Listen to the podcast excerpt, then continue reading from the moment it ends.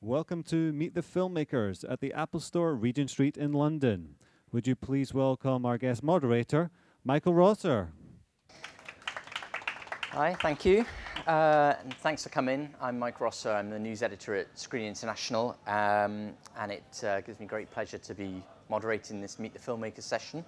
Um, so, Kajaki, the true story. It's a powerful drama about a group of British soldiers uh, who became trapped in a minefield while stationed in Afghanistan, and reveals some extraordinary tales of bravery uh, and their consequences as the troop risked their lives for each other. We've got the director, producer, and executive producer here to talk about making the film. Um, but before we meet them, let's take a look at the trailer for the incredible, uh, incredibly powerful Kajaki, The True Story.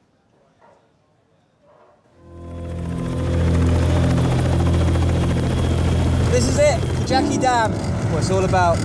Clinical term is dick rot. Anyone nice? Four, actually. All delightful. Bastard. That's the water. Got burn pit. There's about 16 odd here at Athens, 7, 8 up at Normandy. Dad, I'm a man, I'm British. Am I Oliver Cromwell? You're an idiot. Taking eight up here. A few Chinese rockets, bit of burn burn in the valley, but that's it. It's lucky because we're out of ammo. Keep your eyes open. Something's coming. Militia threatening and extorting money from civilians. Go and give the ladies a shout. Yeah, plan McGilla. Radio check at the bottom. I'll see you when you get back. Stay on mark tracks.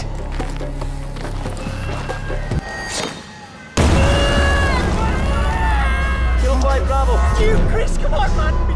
got a man So please welcome the director of Kajaki, Paul Katis, uh, producer Andrew de Lotbiniere, and executive producer Gareth Ellis Unwin. Take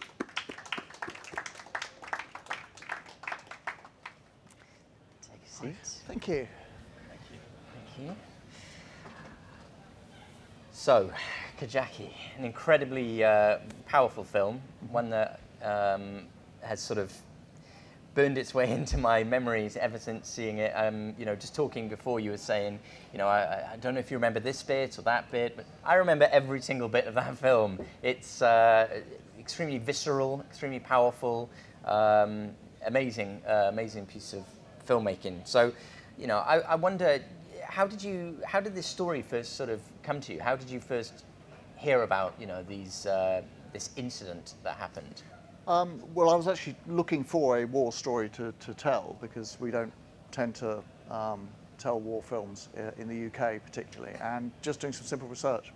Uh, Googling on a Monday morning, uh, punched in uh, Afghanistan incidents. I was looking for a contemporary incident with the British Army, uh, and this came up fairly swiftly. Um, and once you read the story, once you read Mark's citation, it's so totally unbelievable. You go, that's got to be a film. Because I wonder, because I'm going to basically, what we're going to do is I'm going to talk to these guys for about 15, 20 minutes, and it'd be great to get some of your questions. But I wonder, it'd be interesting to know, you know, how many people here have seen the film? Ah, interesting. Because it would be, so you're in for a treat, basically. Um, but I, I wonder, you know, I, I described it a little bit. How would you describe the, the events of what happened in this film? Um, a, a troop of British soldiers were uh, on overwatch on a ridge overlooking the Kajaki Dam in Helmand province. This basically meant that they were in a reasonably secure place because they were well up the top of this, this mountain, um, overlooking largely the ANA down was engaged with the Taliban on a daily basis. They uh, got a little bored, to be honest, up there, uh, not doing an awful lot. They spotted a roadblock a little way off, just outside sniping range, and three of them uh, decided to go on a patrol to try and engage this roadblock. They came off the mountain top and were crossing a wadi in order to get to another hilltop when one of them stepped on a, a landmine. A landmine left, in fact, by the Russians 25, 30 years previously. Um, uh, everyone rushed down to try and help, and uh, ran into the minefield, not realizing in a sense that it was so heavily mined. Um, and a series of other mines went off and decimated them basically, and they were left there waiting for rescue for some four hours. That's the story in a, in a nutshell. Yeah. I wonder if it'd be useful actually just to kind of show a bit of a scene setter as to, you know, the sort of the layout of, of that area. Eh, Could we, could we maybe play that clip?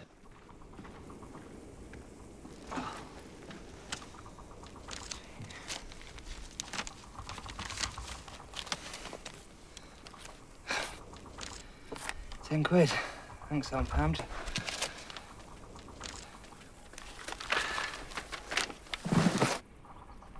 New tax act's come in, Spud. I'll set it up. This is Athens. You've got 360 all-round defence. Down here, you've got the GPMG 50 cal, clackers for the claymores. In here's the interpreter's place. That's water, ablutions. You've got burn pit, pit down beyond that. Right, this needs to go over with the other stuff. Ken? But I did it yesterday. Thank you, Ken. Thank you, Prosser. Go on, lads. You're in here with the medic and the med store. HQ, mortar pit. There's about 16 odd here at Athens, 7, 8 up at Normandy. That's it. Stay on mark tracks. Enjoy. So, um, I I mean, it, it's clear from that that, uh, and I find it interesting watching it, that there are no sort of uh, recognizable faces necessarily. So you're not sitting there thinking, oh, you know, Mark Wahlberg's going to make it to the end, he'll be fine. So it, you're, genu- you're genuinely sort of on a knife edge thinking none of these guys are safe, as none of them were. Um, I wondered when it came to actually casting it, you know, how you went about doing that and if you had that sort of in mind. I, I, we, we very much wanted to make an ensemble piece. You can feel the sort of slightly documentary feel that we, we wanted to introduce, certainly into the early part of the, of the film. And with that in mind, we cast the net very wide in order to find our actors. And we actually worked with a, a, a casting director called um, John Hubbard, who's done this before, who sends out a message to everybody that's out there and say, you know, anyone that thinks they can play these roles, come forward. And they saw about 500 people, I think. Um, I didn't have to see all 500. It was reduced by the time I got to see them. Um, but it means that you're getting some some actors uh, cast from places where you wouldn't normally expect to find them. And the one rule we had for it was that uh, if we wanted someone with a certain accent, regional accent, we would cast from that area. So uh, Ben, who plays Stu Hale, comes from the West Country. Stu Hale came from the West Country, etc., etc. And that was uh, deep joy because it gave us sort of uh, uh, originality and authenticity to them that we wouldn't otherwise have got.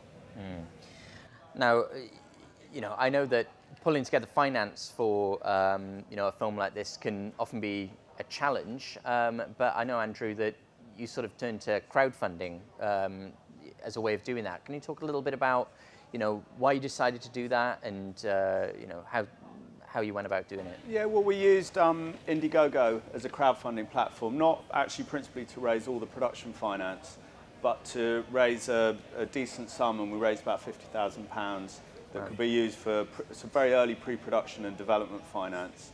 But actually, the other side of using a crowdfunding platform like Indiegogo was it enabled us to start building a community and putting our offering, if you like, up online and seeing who, who was out there and who was interested. And very quickly, um, certainly there was a, from military and ex-military, there was a big engagement with that crowdfunding and people were recommending it to other people and people were saying, I was out there or I've been out there.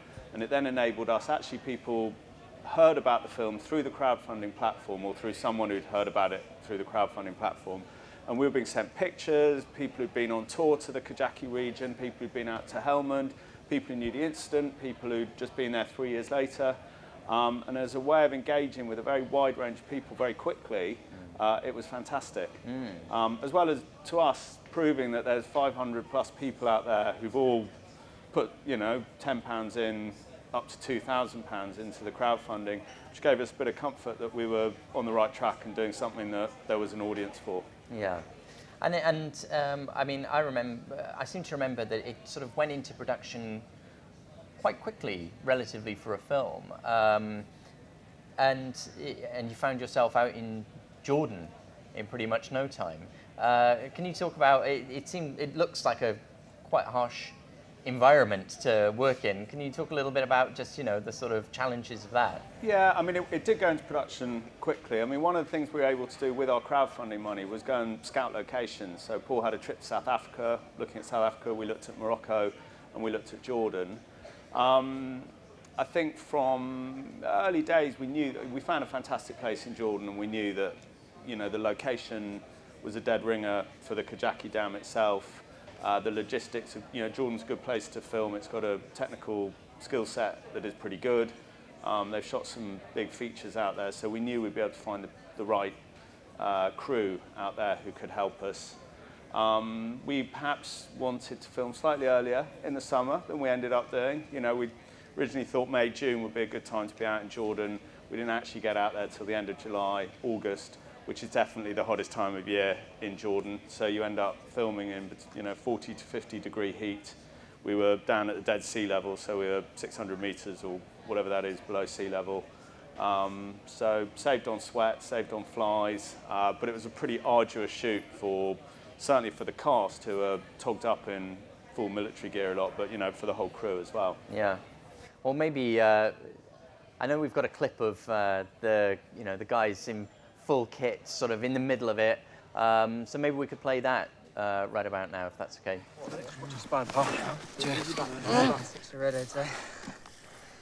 Whoa, whoa, whoa, whoa, wait. I think I found something.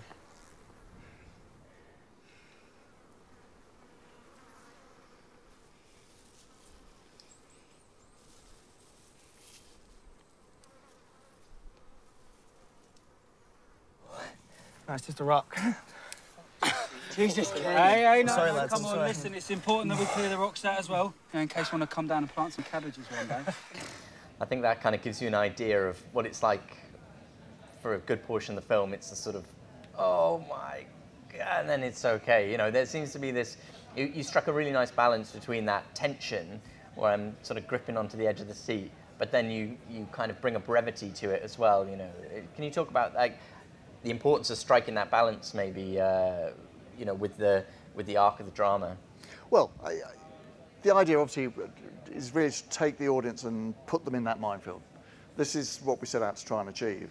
Um, so part of that is making it as authentic as possible, making it as believable as possible, um, but also making uh, the audience feel sort of what the troops are feeling at the time. So the idea definitely was to try and sort of ratchet up the tension in the way that they would be feeling it.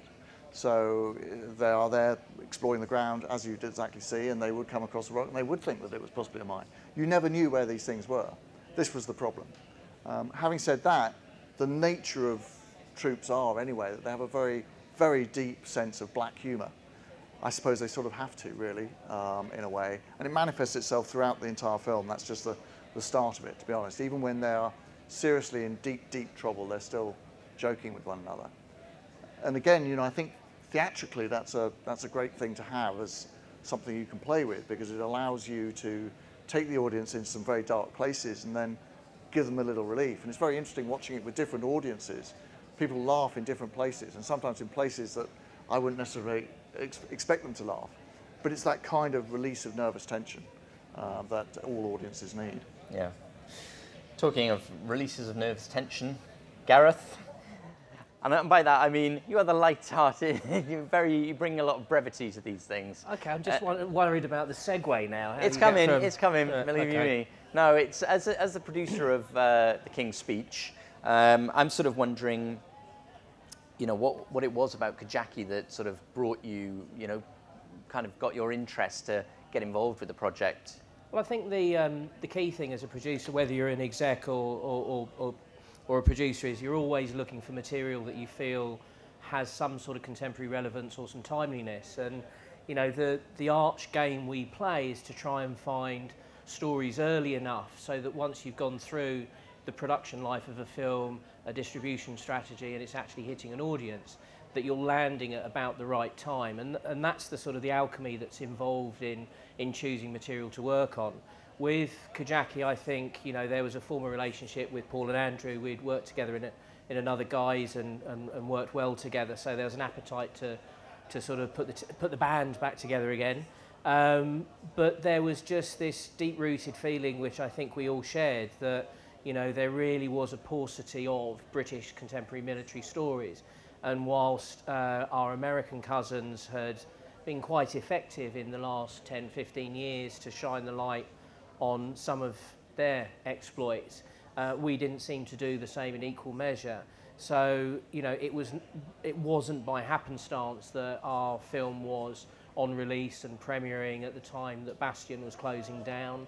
Um, and, you know, it was that timeliness and the fact that I thought that we were, you know, exploring material that, that was new and fresh and had its, its own right to be told. That's what sort of seduced me into the, the project. Mm. And, I, and I know that the, your sort of approach to the distribution of it was um, quite unique as well. I Yeah. mean, can you talk about how, you know, you, about that side of things? Yeah, absolutely. I mean, um, you know, Kajaki's now being sort of vaunted as, as this sort of new way of thinking, and I, you know, I, don't think we're necessarily pioneers of a new form of distribution. What we did was, as a collection of producers, when we found our path blocked in certain ways, we became creative and came up with solutions. But I had a very good relationship with the Vue Cinema chain um, because of some, some prior work that I'd done with them, and I was able to get them to sign up to a UK release on script alone.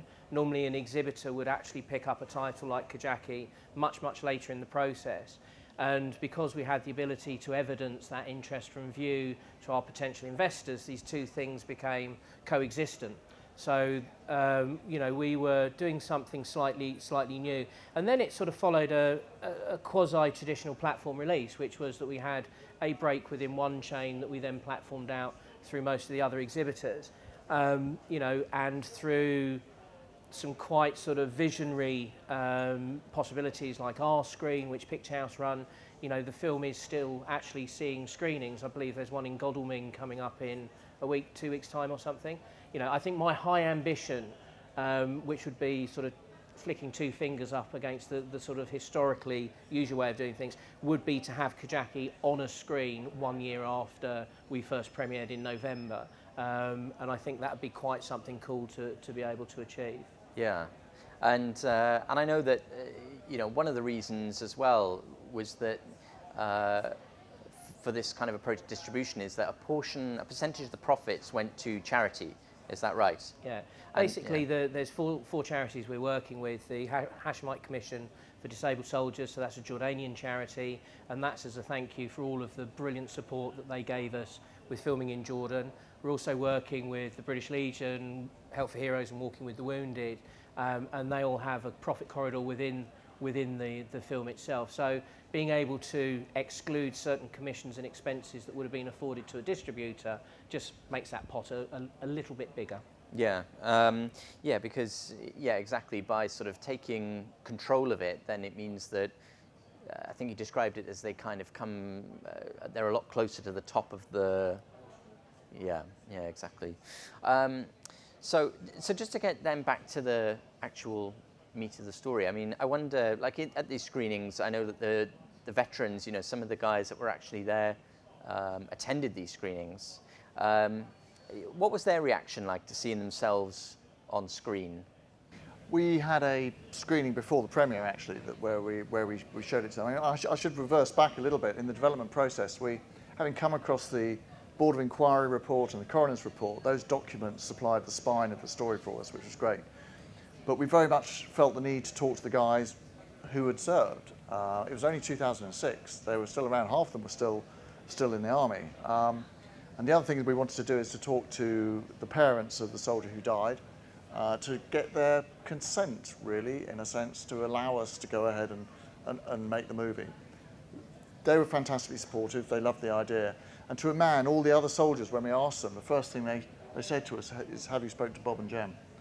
So once we spoke to the parents, in a sense, that unlocked all the others who were then content to run with us and to talk to us about their experiences of the day. Um, and all those experiences were invaluable for us as filmmakers because they brought not only um, a richness and a new insight into what was actually going on, but a lot of the dialogue was actually taken from what they remembered saying to one another. I mean, certainly an awful lot of the humour came directly from the horse's mouth.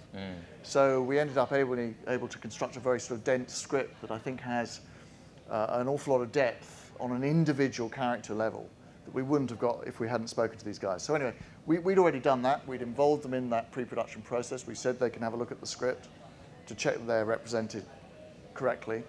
That still didn't mean that they had to have a bit of a leap when they actually sat down in the cinema and watched the thing. And we were very, very nervous at that point that we, we got it right or not. But fortunately, to a man, they all liked the representation. They appreciated what we'd done. And for some, it was even almost a sort of cathartic experience to, to watch it through from this third eye perspective. Because, of course, they, some of them had been on morphine for most of the uh, episode, didn't really know what was going on, but knew what the consequences were. And now, for the first time, they had the opportunity to see the thing uh, as, as a whole. Mm. Um, so, you know, to a man, they've been happy with it. But more than that, you know, all the military that have seen it have given it the thumbs up for authenticity, and we're, we're very, very pleased about that. Because one thing we wanted to do was to make it authentic and make it real for the British public. So if we can't make it real for the soldiers that have actually served there, how can we be making it real for the British public? Yeah, and it certainly did feel very real. I mean, there's um, maybe we could play the the third clip here, where um, yeah, I think I think the, the, the clip speaks for itself. It's a failed helicopter rescue attempt. Yeah, it's a yeah failed helicopter rescue attempt. Yeah. Luke, med pack. Taking a standby. Over. Negative. Confirm we have two, repeat two P1s required in Kazabak. Movement impossible due to location being minefield. Chinook unsuitable for pickup due to location being minefield. Request HH60 with winch as previously indicated. Location is a minefield. Over. Look, only assets available at Trent. Over. Now direct comms with Chinook. Negative Kilo 5 Bravo. Comms via JTAC to Apache Chinook. Whoever this is, come in. Go ahead, Bravo. Yes, Chinook. Enter via re-entry to southwest. And move down onto the rocks. Go pop smoke. You may be able to load one casualty this way, over. Wait out. Wait out, pal. Kilo 2 to Kilo 5 Bravo. They're not going to land in a minefield, buddy. Just sit tight. Hey! Pop smoke! Show them where they touchdown, yeah? Bring 'em over. Over,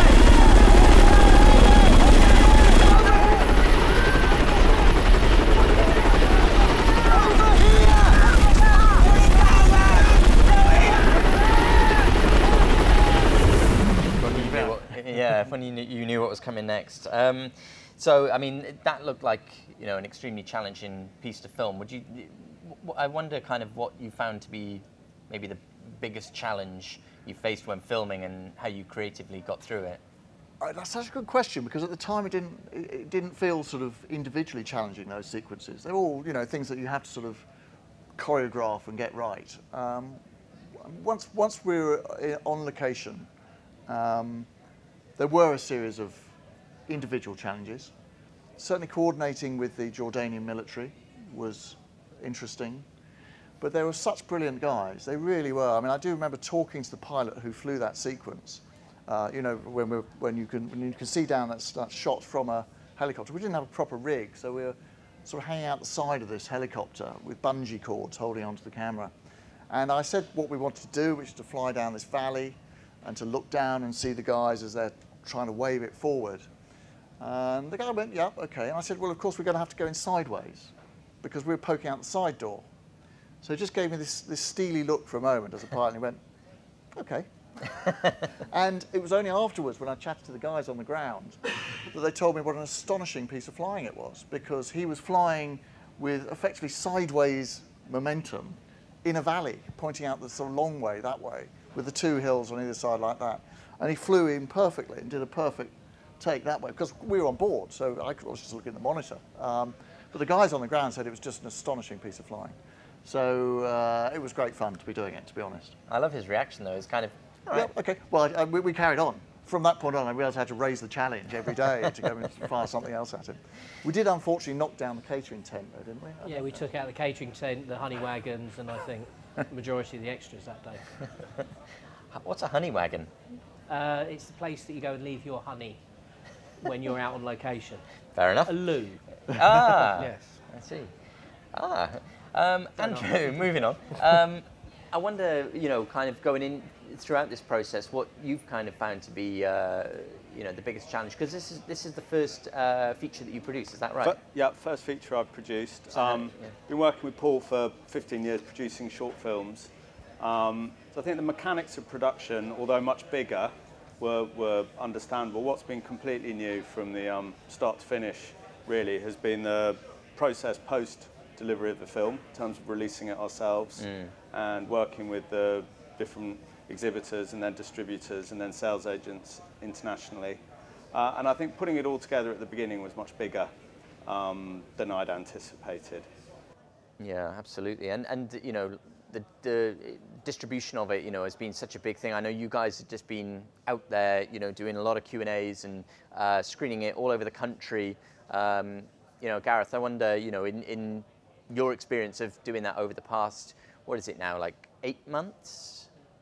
You know, what you found to be the kind of the most difficult part of that Well, I mean, I, I think the um, it's been uh, in the main, it's been really enjoyable. I mean, what we did was we premiered in the West End. We then took it out on a little sort of uh, regional tour where we played the film in the towns of uh, importance to a number of the real veterans. So we went up to Edinburgh, which is where Mark Wright's mum and dad um, live. We went down to Bristol, where Stu Hale was from. We did a Glasgow screening.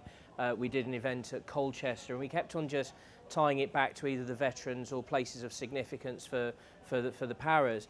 Um, and it was an incredibly sort of moving part of the process. Normally when you do those junkets, I mean, I remember doing the, the BAFTA junket for, for the King's Speech, and we went to a number of independent um, cinemas, and we do a Q&A similar to this. And it was lovely. It was, you know, lots of people that were interested in film or students of film, um, and it was sort of all quite nice and comfortable. Whereas this one, you know, you were basically running interference on checking with the veterans okay, with the with the wives, and uh, I mean, I remember Stu Hale's wife was absolutely shredded, you know, and, and we we sat and held hands and we talked for about half an hour um, because she thought she had absolutely reconciled what had happened to her her husband when he lost lost his limb, but it was just suddenly watching the first act, and that was as much as she could she could watch. Um, so there was these moments that just had real resonance in terms of it felt that we were doing important work. And I don't mean that to sound wanky and charity and all the rest of it, but we genuinely felt that there was something outside of just making a movie on this one. And I think that's why, you know, we continue to put a lot of our own time in to events like today to, to promote the film. Absolutely. I think, I mean, picking up on that, I think um, one of the things we realised very quickly is there's a big responsibility when you're making a film and telling the story of real people. And lots of real people who have films made about them already famous, 'cause- and that's why you're making a film about them, uh, or they're well known, or they're out there, or they're in the media, or they're infamous. Um, but you know, we were picking up a story about 15 real blokes, and we had their real names in the film, and those were real people who were either serving or now had new jobs somewhere else. And you know, the cast felt a huge responsibility to make sure they portrayed these these people well and, and correctly. But we did we did as well. Um, and you know, I remember being up in Edinburgh, and there's a line in the film where Mark, who's the soldier from Edinburgh who dies, is um, sitting on the edge of a cliff chatting to one of the other guys in the dawn, and he's talking about how his um, mate's wife sends out dog biscuits to him. He's feeding a three-legged dog that's just come up. And at the end of that screening in Edinburgh, the mate's wife came up to us and said, I was the person eight years ago who was sending dog biscuits out to Mark. And you know, you realise partly just the, the brilliance of the research that Tom and Paul did to put that together, but actually also, you know, there was someone out there in the audience I didn't particularly know that she was going to be there that day. Uh, and you know, we were very directly touching on something that was very important to her. Yeah. Um, I wonder at this stage if there's any any questions, uh, or while you think of a question, um, I'm going to ask about the. I mean, you mentioned how the you know the King's Speech and the BAFTA there, and Kajaki was uh, nominated for a BAFTA as well. Absolutely. Uh, Sat next to two BAFTA nominees first time out, which is pretty cool. Um, Yeah. And it was lovely to sort of just be by close association around uh, that that activity. So both Paul and, and uh, Andrew were nominated for a best debut uh, with Kajaki, as it's their their first feature. Um, so yeah, it was it was it was good fun. I was quietly rooting from my hotel room in Berlin at the time. I was out at EFM, so. Uh, And I wonder, I wonder sort of what that nomination meant for the film. Um, it's an endorsement, isn't it? I mean, it, it, it, it ultimately it is. It's saying that this is a proper film, uh, which you know may seem strange, but you're never quite sure what you what you've got until you put it out there and you see an audience response. Um, so to get that nod was was was much appreciated. Um, I, I'm not sure it made an awful lot of difference to its to its legs in terms of the, the theatrical. It was towards the end of its run, um, but uh, you know it, it, it's a nod that's well worth well worth having. Mm. They did both insist on being called the BAFTA nominees for about two week period in the run up to the, the awards. it was BAFTA nominated Paul Katis and BAFTA nominated Ad- Andrew De Lotbiniere. I mean, I think the, the sort of the credibility that it afforded by our peers within the film world was one thing, but the great thing was that it actually it only echoed what the critics were saying. And what the critics were saying, which was, you know, across the board, very, very favourable, and in fact, sort of put us slightly ahead of how American Sniper was being reviewed. But then that echoed again what the veterans felt about the film, and ultimately it was that that group that we wanted to best serve. The Mm. other the other accolades were, were sort of nice little treats, but we felt we'd done the right thing by the guys. Yeah, and it's in, uh, I've, I've noticed how I've seen a couple of pieces um, written in, in the last few days about how American Sniper and Kajaki have sort of been released on the same day. I think was that something that you were trying to avoid? Uh, and what I mean, what's happened there? I mean, no, it's funny because I mean the way the way release strategies are put together. I mean, they're broken up into multiple different windows, and everything that releases in the theatres around the same time is likely to hit home entertainment. Uh, and I mean physical DVD, Blu-ray, and also iTunes and those platforms. So you're always jockeying a little bit, and there is some movement in it where. I mean, you know, I, I wouldn't be lying to say we found out their date, we moved, they then moved for their own reasons. We then had the decision whether we moved back. So there was a little bit of sort of jockeying. And ultimately, we have ended up within the same weekly window. Um, but I think it's, you know, uh, the film holds up to scrutiny and actually gets people talking about the differences between how the Americans have decided to portray their involvement in Iraq with that film and how we've decided to portray uh, our involvement in Afghanistan through through our film. So, you know, having, I think, once you realise that you can't escape the fight, you have to sort of stand your ground, adopt a stance, and, and get ready to, to get down and dirty. They're very different movies. Yes, I mean, I mean, yeah, worlds yeah, apart. I, would recommend you watch both of them, to be honest, because they are different movies, um, and they show a contemporary war from two different two different angles. Yeah, I, w- I, won- I do wonder kind of how you, because this Kajaki does feel sort of uniquely British, you know. And it, it, I, there's something about American war movies that are all kind of you know like hoorah and you know let's go in there with the ultimate warriors. We're gonna you know level level everything and kick some ass. But there's something about Kajaki that's uh, there's a different feeling to it. Do you know what I mean? I mean, I, I'm wondering what, what what you think. You know, uh, how you feel it's kind of different to those. Uh, you know, I mean, it didn't always used to be the case. I mean, it wasn't so long ago, post-Vietnam, that America was making movies about their military that was More was- was questioning. more questioning, Yeah. absolutely. Um, whereas now they tend to be a little bit more sort of straightforward pro. We- We just have a different approach to the way we look at these things. Um, How would you describe that approach? uh, well, for starters, you know, we, we come to this story from an ensemble piece. It's about a bunch of ordinary guys. These aren't heroes. They haven't been born heroes in a sense. It's very early on in the sort of filmmaking that you, you, you have with the Hollywood approach that you are told as an audience member who your hero is going to be. It's going to be him over there. Uh, and you'll know it's him, that's because he's the biggest star. Um, now, the thing about that is that it means that you are slightly skewing the audience's expectations of what's going to come later on. And they're going to want certain key scenes to be delivered to make them feel comfortable that they've been through an experience with this particular hero. Um, it's very unlikely also that you're going to kill him off in the first reel. So, from our point of view, um, that's sort of not what we wanted to portray, which is that when you have a group of men in an environment like this, fate will happen to you, come what may, and whoever you are. Just because you're the captain or you're the sergeant or you're whatever else doesn't mean you're going to be spared. Um, so, in line with that, with our casting approach, I think you know genuinely watching your when you're watching Kajaki, you've got no idea what will happen next. You know, there's nobody being nominated as your key hero. Um, and there's certainly no comfort that we offer you as a filmmaker, pointing you in one direction or another. And to a certain extent, I think that makes the makes the film watching experience just a little bit more tense and a little bit more on edge than it would be if you had those normal Hollywood tropes to comfort you. Yeah. I've just made that up, by the way, but it's, it's but no, I vaguely mean, intelligent. it, come, it, it does come back to what I was saying initially about how you know if you're if you've got these group of guys and oh it's Tom Hardy, you're like oh he's not going to disappear in the first five minutes, is he? You know, it, it, it does kind of bring this and it, it brings a realism to it as well. Um, that uh, you know, yeah, it's it's probably the most tense viewing experience uh, you know that I've had. Uh, in I, you know, I can't, I can't remember how long.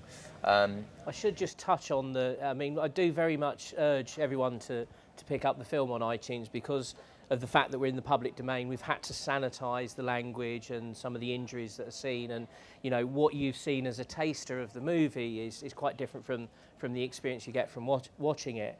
Um, but I think the, the closest we've alluded to is we, we showed the uh, the reactions trailer, Yeah. didn't we, at first up, and that's very much the the audience interaction with the film. It is an absolute edge of your seat thriller.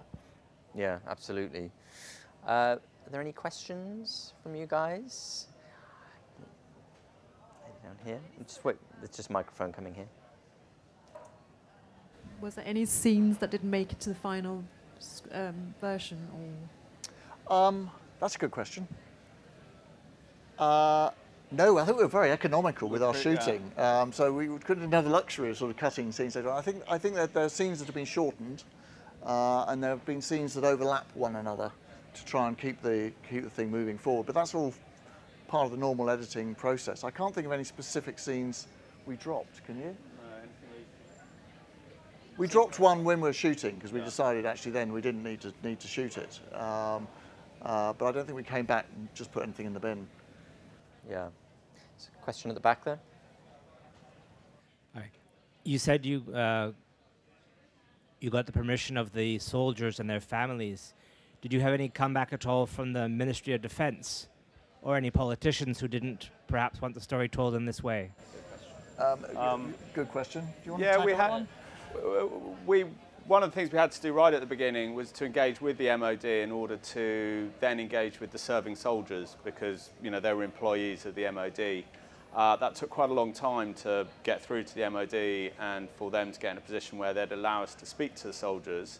Um, they did allow us to speak to the soldiers, but then about a mm, beginning of last year, before production, uh, they did pull up the drawbridge and actively briefed against us and the production.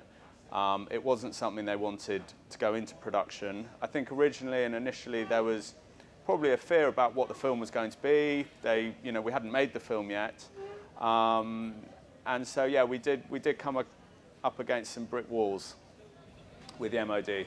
They I mean, I think, I think also, also to its benefit. I mean, you know, this is a multi, this is a very sophisticated relationship between us as filmmakers, the families, and the MOD at large. And in some ways, I actually take a lot of comfort for the fact that they didn't throw their doors open and welcome us with welcome ar- open arms, because I think I, I would have really struggled to sit in front of an audience of friends and family of those that have been injured through war and there be any accusation that this was a campaign film that was pro-war. That would have really been very difficult for me. So I think the fact that they haven't helped us gives us a little bit of distance, but it does get really upsetting when you know you meet people that have served, that have experienced some of the things that are similar to Kajaki, that wanted to come out and support the film and visibly support the film by, say, coming in their uniform or talking openly about it with their peers, have absolutely, you know, it is a standing order from the MOD that any soldier uh, or serving forces personnel can't come to the film in their uniform, can't engage on social media with what they think about the film. So I think there is some tones of censorship, but I actually relish the fact that no one's pointing the finger at us and saying, you know, we've made a film that suggests people should go to war. You know, that would be politically a very difficult place to be in. And when you say it took a long time, I think it took, was it a year and a half? Yeah, 18 months. It's amazing. Actually, it, was the, lo- it, was the, it, was the, it was the longest part of the production process, Yeah, to be was honest. Was just waiting for the MOD to say, yes, you're allowed to speak to serving soldiers. But then I think there's a really interesting situation when you actually sit the US against the, the, the UK and how we treat our serving forces and the stories we tell. So the MOD took 18 months to grant access, were quite, quite fearful of the film we were going to make, were worried about how do you do a, a war film on our sort of budget. You know, it was all can't do, can't do, worry, worry, worry. Whereas when we approached the Department of Defence to talk to a couple of the parajumpers that came in for the rescue, within 48 hours they'd read the script, they'd responded, and there was an offer of help. So I think there's a there's a there's an institutionalised way in which the Americans are geared up to tell these type of stories and are ready to, and we are just. And I think it sort of almost touches on how we honour our, our, our, our, personnel. It's almost like we have to stay arms distant, a little bit dispassionate, can't be too gung ho. I think there's just a cultural difference between us and the, and the Yanks on that front.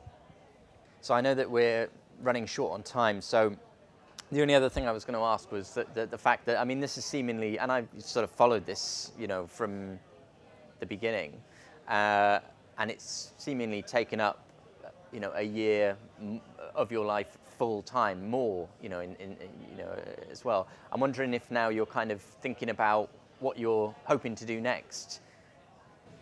Maybe uh, give, give, give these lucky few a scoop. Yeah, yeah. Um, the tricky thing with having to self-direct, I mean, this is self self-distribute, is that you have to do it yourself. Uh, which sort of, they, people don't advise you about. They say it's all a really good idea, but the reality is that it's a lot of work to distribute a film, um, and it's taken up all of our time, far more than it probably should have done. However, it's a fantastic learning curve, and I do definitely think it's brought me as a filmmaker, for instance, closer to the audience experience. You know, trudging around all those cinemas that we went to. Um, some really beautifully looked after, fantastic management and really good relationship with their audience, some less so. Uh, the whole popcorn sort of uh, experience versus art house experience and things like that. It's worthwhile sort of getting in touch and getting out there and understanding what audiences are after um, before you design your next movie. And actually sort of recommend it for anybody really actually that they do a, do a, do a stretch doing distribution like this uh, so they learn a little bit about what it's like. But what it has definitely also meant is that you know, some of the planning for the future has had to go on the back burner, which is probably not a clever thing. And uh, we are now engaging a little bit more closely with what we're going to try and do next. Got a couple of projects. One of them is military based again, uh, but the others aren't. I love the, I love the fact that Michael in his position, uh, uh, I think it was in the intro, he's actually one of the editors of Screen Daily, so he's just waiting for one of us to drop a scoop for him, but he's pushing it on to, it's your opportunity to pick up These guys want to know. Yeah, no, no, no, no, no, you, you want guys want to know. Yeah. Um, I mean, I, I mean, personally, I, I, I've done two two films back to back which have been hot, deserty and shouting and people getting hurt and I'm sort of done with that for a little while. I mean, I'm doing a very fluffy rom-com um, next to just uh, just uh, put some humour back into my my life. well, on that note, um, Kajaki the True Story is available now on iTunes and was released today on uh, DVD and Blu-ray. So if you haven't seen it, go and get it immediately. Um, and if you have seen it, go and get it and see it again. Um, it's well worth it. In the meantime, please thank our guests, Paul, Andrew, and Gareth.